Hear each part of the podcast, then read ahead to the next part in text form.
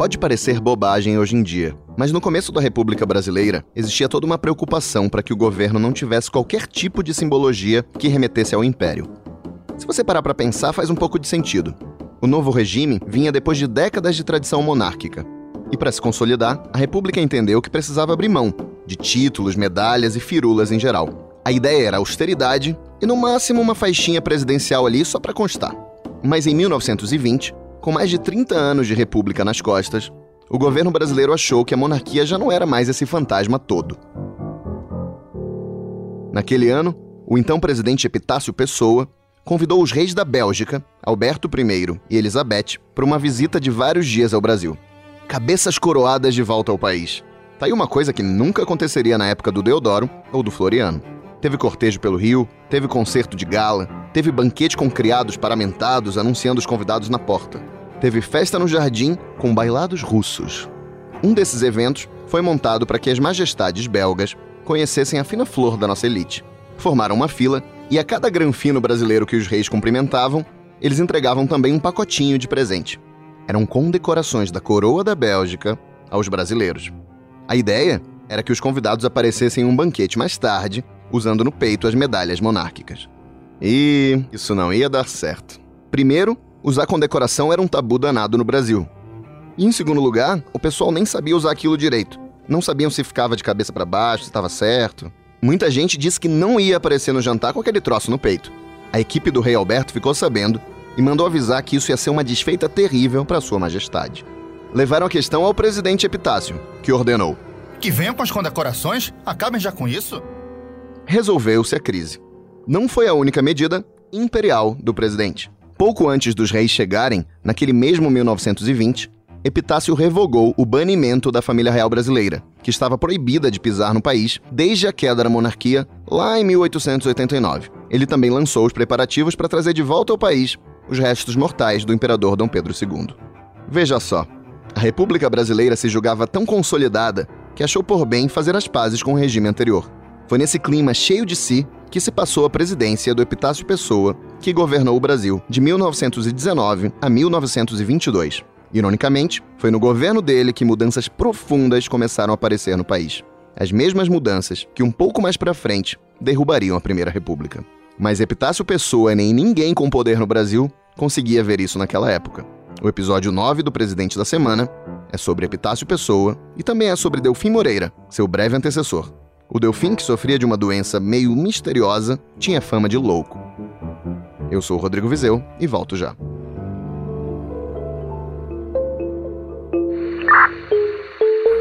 Trabalhadores do Brasil.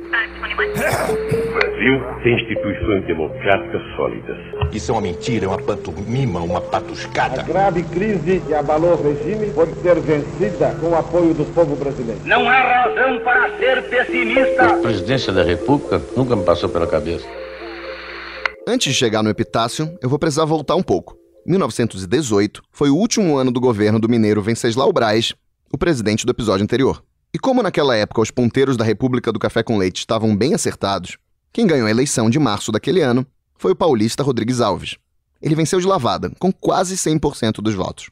O Rodrigues, você vai lembrar, já tinha sido presidente de 1902 a 1906. O que você também vai lembrar é que 1918 foi o ano em que se espalhou no Brasil a gripe espanhola, que matou mais de 35 mil pessoas no país, pois o Rodrigues Alves foi um dos contaminados. Ele, que já estava com a saúde frágil e à beira dos 70 anos, não conseguiu tomar posse em 15 de novembro de 1918. Rodrigues morreu logo depois, em janeiro de 19. Então quem assumiu interinamente foi o vice, o mineiro Delfim Moreira, até que, pela Constituição, fossem convocadas novas eleições presidenciais. O Delfim ficou na cadeira por pouco mais de oito meses. Ele tinha no currículo dele uma passagem como governador de Minas, mas o grande destaque que alçou Delfim Moreira ao catete foi mesmo ser primo do ex-presidente Venceslau. Em seu curto governo, Delfim Moreira continuou a enfrentar greves, tal qual o primo. O governo reagiu, reprimindo duramente os movimentos e proibindo associações de trabalhadores. Para combater o alto custo de vida, o governo decidiu fazer tabelamento de preços. Essa velha medida famosa por não dar certo. Mas a verdade é que, mesmo sendo presidente, Delfim Moreira pouco teve a ver com tudo isso. Depois de um presidente eleito morto, tínhamos um sucessor bastante doente. Segundo relatos da época, O Delfim, que só tinha 50 anos, alternava momentos de lucidez com total alienação da realidade. Os relatos do que ele tinha variam: senilidade precoce, Alzheimer, esclerose, sífilis. O que não variam são os relatos dos comportamentos instáveis do presidente. Certa vez o Delfim se vestiu todo com roupas de gala e mandou batedores acompanharem o carro dele até uma loja para que ele comprasse um colarinho. Ninguém entendeu nada. Em outro caso, o Rui Barbosa estava aguardando para ser recebido pelo presidente. O velho senador já estava de saco cheio do chá de cadeira, quando percebeu que de vez em quando uns olhinhos apareciam por uma fresta da porta do gabinete. Quando o Rui olhava, a porta fechava e os olhos sumiam. Era o próprio Delfim Moreira, movido por algum de seus motivos inexplicáveis. O Rui, que tentou várias vezes ser eleito presidente sem sucesso, desabafou. Que estranho país é o Brasil, onde até um louco pode ser presidente da República e eu não. Com o Delfim nessa situação meio deplorável, quem tomava a maior parte das decisões era um de seus ministros, Afrânio de Melo Franco. Para esse episódio do podcast, eu conversei com o jornalista e escritor Alô, Pedro, Pedro Dória, Alô. autor do livro Tenentes, A Guerra Civil Brasileira. O Delfim Moreira, apesar de ser um presidente acidental, né, ele chegou à presidência completamente sem querer, ele é um presidente absolutamente sem nenhuma importância.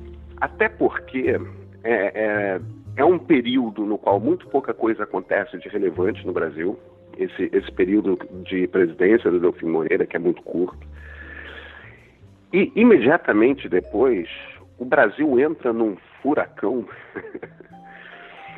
que é, é, absolutamente razoável que, você, que ninguém lembre muito do Delfim Moreira como presidente da República. Nada aconteceu, o país estava tranquilo, de repente tudo começa a desmontar, mas ele já tinha saído também da presidência, né? O furacão ocorreu sobre a presidência do paraibano Epitácio Pessoa. Paraibano, você deve estar se perguntando. Mas a República não é de café com leite? Calma, que não seria agora que os oligarcas deixariam a peteca cair. Não há nenhuma ruptura com a eleição dele. Tem uma mudança de guarda, uma mudança de geração. Então, literalmente, os fundadores da República estavam morrendo ou estavam velhos demais. Aí você tem esse episódio da morte do Rodrigues Alves, fica meio que um vácuo ali e São Paulo e Minas não conseguem chegar a um acordo e decidem em conjunto botar um presidente de transição. A eleição extra que escolheu aquele que completaria até 1922 o mandato do finado Rodrigues Alves aconteceu em abril de 19. Mais uma vez, o incansável Rui Barbosa tentou sua sorte. Como bem definiu Pedro Doria, só em sua própria cabeça o político baiano podia ganhar uma eleição na República Velha. Nada combinava menos com o regime oligárquico que a defesa de mais liberdade, democracia e voto secreto que o Rui fazia.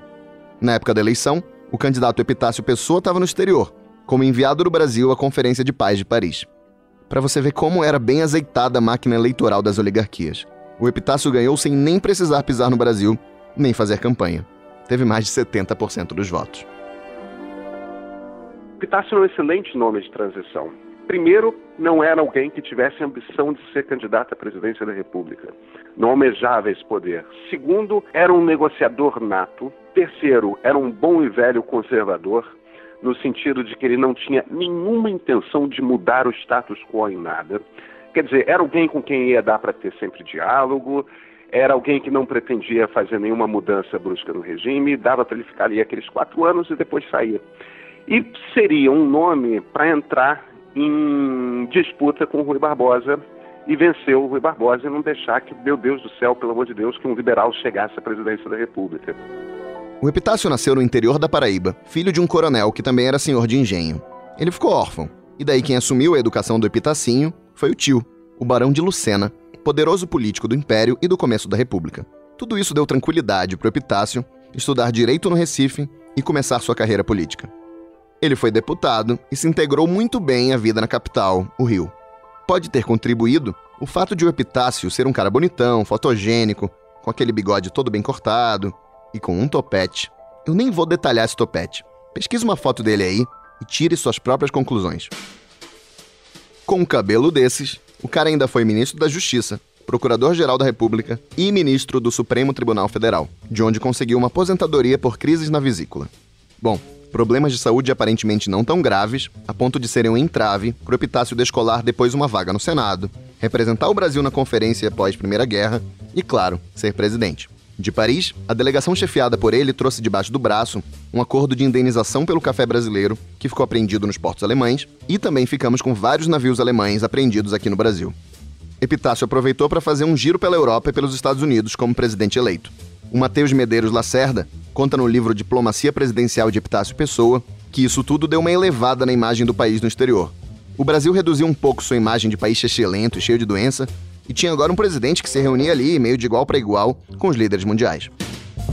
Bem, mas tá bom de viajar, né, presidente? O Epitácio toma posse e, no governo, investiu bastante em obras contra a seca. E como mandava o figurino do regime, torrou dinheiro do contribuinte para valorizar o café brasileiro. Agora, teve uma atitude do Epitácio que ajudou a definir muito os problemas que o governo dele enfrentou. Inspirado no que viu na Europa, o presidente botou dois civis para comandar os ministérios militares, o da Guerra e o da Marinha. Ah, mas isso não ia dar certo. Porque justamente nessa época, começava a nascer no país um movimento de jovens oficiais do exército que andavam revoltados com a falta de voz que eles tinham na velha república, onde só mandavam os bacharéis em direito e os oligarcas do café. Você vai lembrar dos últimos episódios. O exército, que tinha sido sempre meio capenga, começa a ser modernizado pelo Marechal Hermes da Fonseca, o que só avança ao longo dos anos 1910, com a Primeira Guerra e tudo. Essas foram as sementes do tenentismo. Como que as estruturas de poder estão assistindo ao tenentismo e o outro é como é que o tenentismo se vê e como é que ele surge. Primeiro, Hermes da Fonseca. O Marechal Hermes é uma figura completamente, diferentemente do Epitácio, o Hermes é um cara que vem de fora, ele não faz parte daquele jogo, ele governa, faz aquele governo meio desastrado, tudo mais, e, e, e, e sai, mas ele é um cara que de fato profissionaliza o exército brasileiro durante o governo dele. O exército que era um lugar para o qual a elite ia, de repente passa a ser uma instituição ao longo dessa década de 1910 até 1920 que começa a preparar seus oficiais de forma profissional. E é criada uma escola, que é a Escola de Preparação de Oficiais do Realengo, no Rio de Janeiro, que é a escola na qual você vai formar a elite futura do Exército Brasileiro. A primeira turma formada por essa nova escola, que nasce a partir da reforma do Hermes, se forma em 1918. Tem uma coisa em mente: se você fosse um garoto brilhante, da classe média ascendente,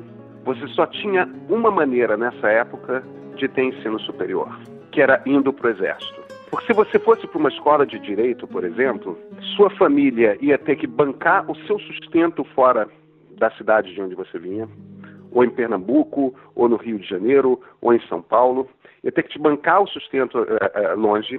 Você tinha que vestir uma, uma beca, que era uma espécie de terno e tudo mais, é, toda específica, que era uma coisa caríssima. Você tinha que comprar livros que não acaba mais.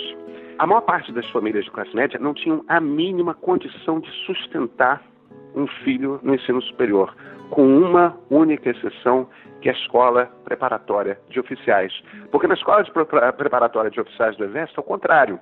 Lá você ganha um soldo, você ganha um uniforme, você ganha residência e ainda sobra dinheiro, no fim das contas, para você mandar de volta para a família.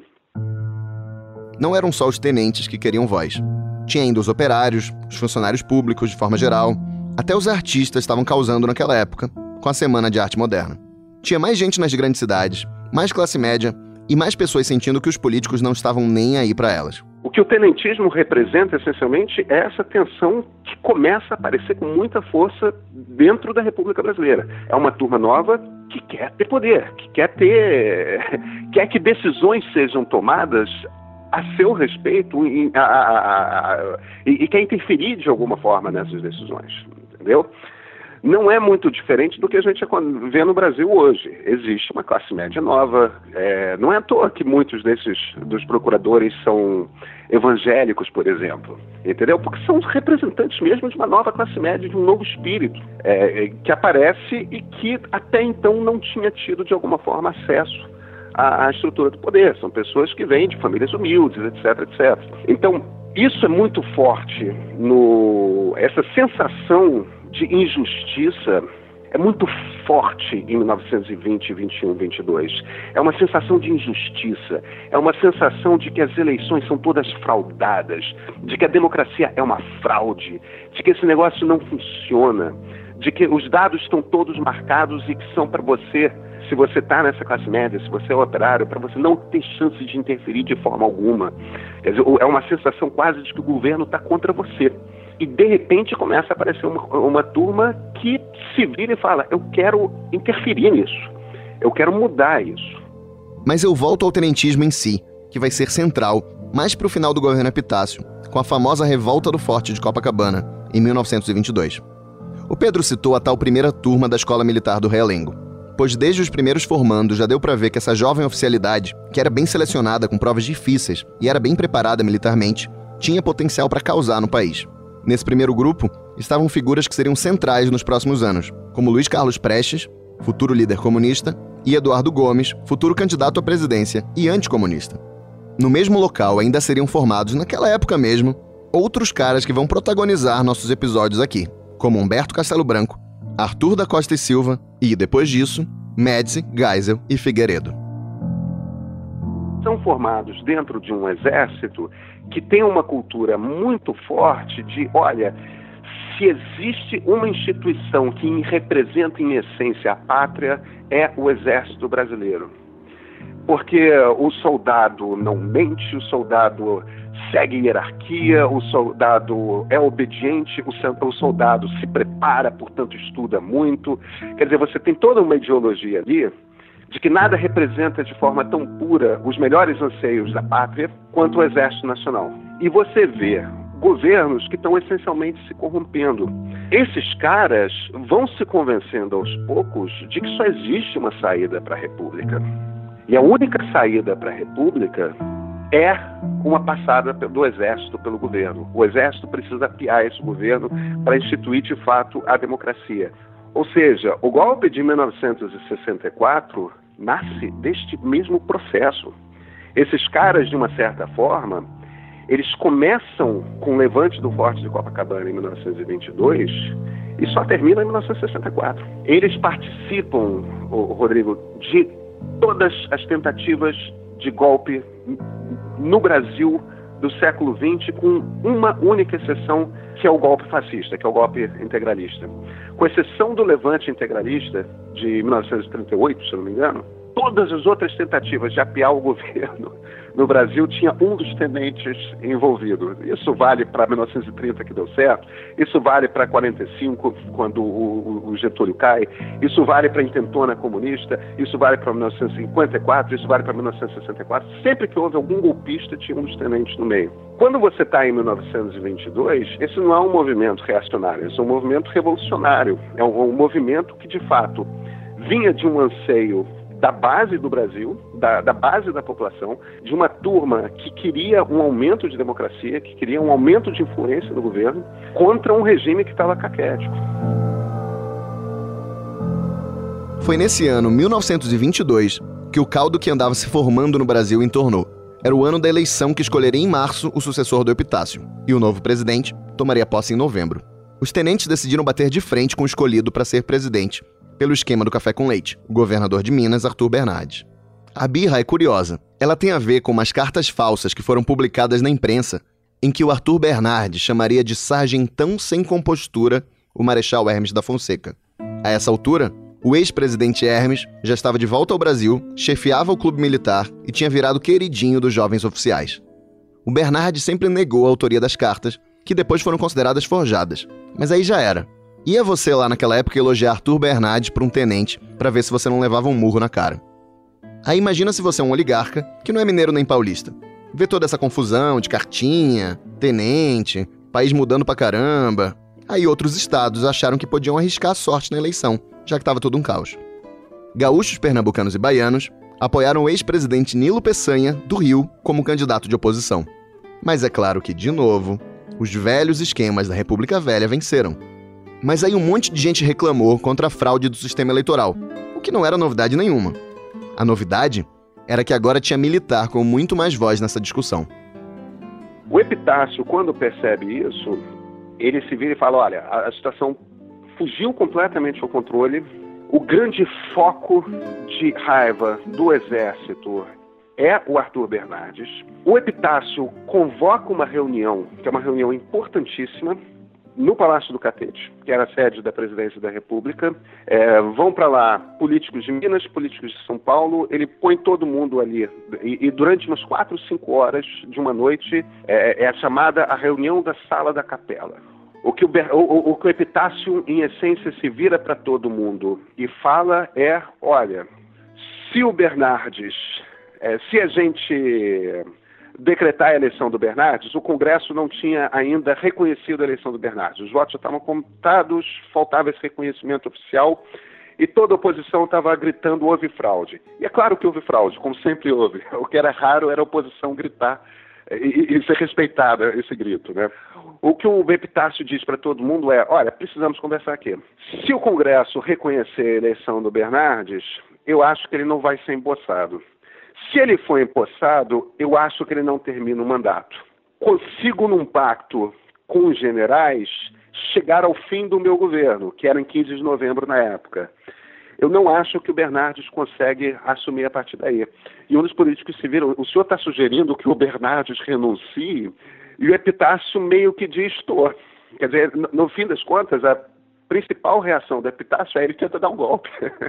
Aí entra o Afrânio de Melo Franco, que era um político habilidosíssimo. E o Afrânio tem um insight num determinado momento, já está ficando tarde, ele se vira para um, um dos deputados e fala: Eu acho que a gente precisa consultar algumas pessoas. Vamos conversar com o Borges Medeiros, vamos conversar com o Washington Luiz, que era o governador do, de, do São Paulo, vamos conversar com o Arthur Bernardes, vamos ter umas conversas aí e a gente volta a se encontrar. E como sempre acontece no Brasil nesse tipo de situação, isso é uma saída carioca, né? Aquela saída, vamos combinar de não combinar nada agora? E nessa que eles não combinam nada agora, nada acontece. Eles não chegam, de todos os depoimentos que tem a respeito dessa reunião, e, e, e, praticamente todo mundo que participou dela, com exceção do Epitácio, todo mundo deu, deu algum tipo de depoimento a respeito dessa reunião, eles não chegam a um acordo sobre qual seria a solução. É, eles não querem também dar posse ao Nilo Peçanha, que tinha sido o candidato derrotado, mas eles ficam ali naquele debate sobre qual seria o caminho e não chegam a nenhuma conclusão. Ninguém decide nada, mas os problemas continuam. O Epitácio segue reprimindo grupos insatisfeitos com a vitória do Bernardes. Numa dessas, o Marechal Hermes reclama e o Epitácio manda prender o ex-presidente. O Hermes, azarado que era, sofre um infarto e é solto logo depois, mas isso não impede os tenentes de saírem do sério de vez. Um levante para derrubar a República é marcado para 5 de julho de 1922, a poucos meses da posse de Arthur Bernardes. É uma noite muito tensa, porque a expectativa do levante é que o levante ia acontecer em vários pontos do país e que todos os quartéis do Rio iam se levantar iam, sob o comando do Hermes da Fonseca, marchar contra o Palácio do Catete e apiar do poder o presidente Epitácio Pessoa. O Hermes, indeciso como era, fica esperando um sinal durante toda a madrugada e, e, e o tal do sinal que ele esperava nunca vem. O, o levante que tinha acontecido na Vila Militar é sufocado porque os generais ali conseguem sufocar os oficiais e o único lugar em que realmente a coisa explode é no Forte de Copacabana. Eles ficam aquartelados, os tenentes lá e, e vários soldados ficam aquartelados durante dois, três dias. No terceiro dia, eles se viram um para o outro, eles pegam a bandeira nacional, descem, rasgam a bandeira em, em, em vários pedaços, cada um leva uma, um pedaço e eles decidem partir numa missão suicida que é nós vamos marchar contra o Palácio do Catete ou até que nos interrompam. E o episódio é conhecido como os 18 do Forte. A gente não sabe de fato quantas pessoas eram que começaram. Tem algumas deserções tudo mais. É, os únicos sobreviventes de fato desse negócio, por um determinado momento, se dá uma situação que é na praia de Copacabana, na altura do que hoje é a Rua Siqueira Campos, 10 ou 15 soldados, três deles oficiais, entram no combate direto com mais de mil soldados do Exército Brasileiro e mantêm a troca de tiros por mais de duas horas.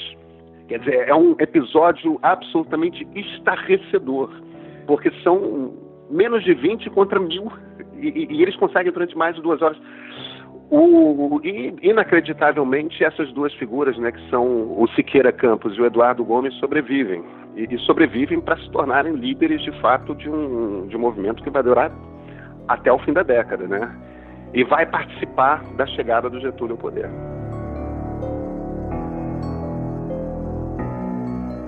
Mas isso seria mais para frente. E o Epitácio Pessoa consegue passar o poder a seu sucessor em 15 de novembro de 1922.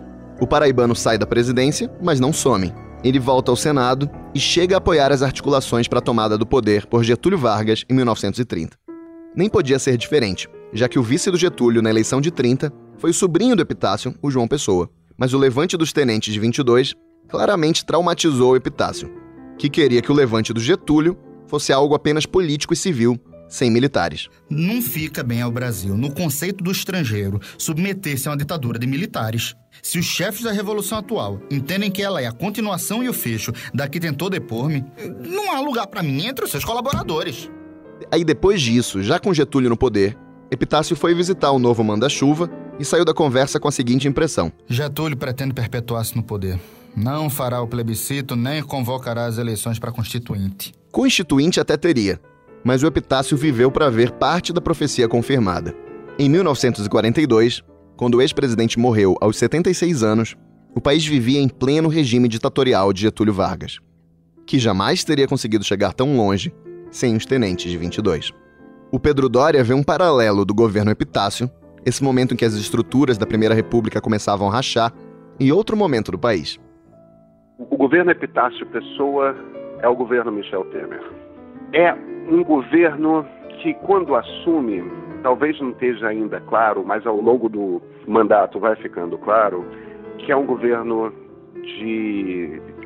Este regime, esta maneira de pensar o governo do país está acabando. Esse, esse, essa forma de governar o país não é mais viável. O pacto essencial que sustentava essa maneira de se governar o país acabou. Agora a gente vai tentar organizar para fazer com que haja uma mudança para algo novo que a gente não sabe o que é ainda.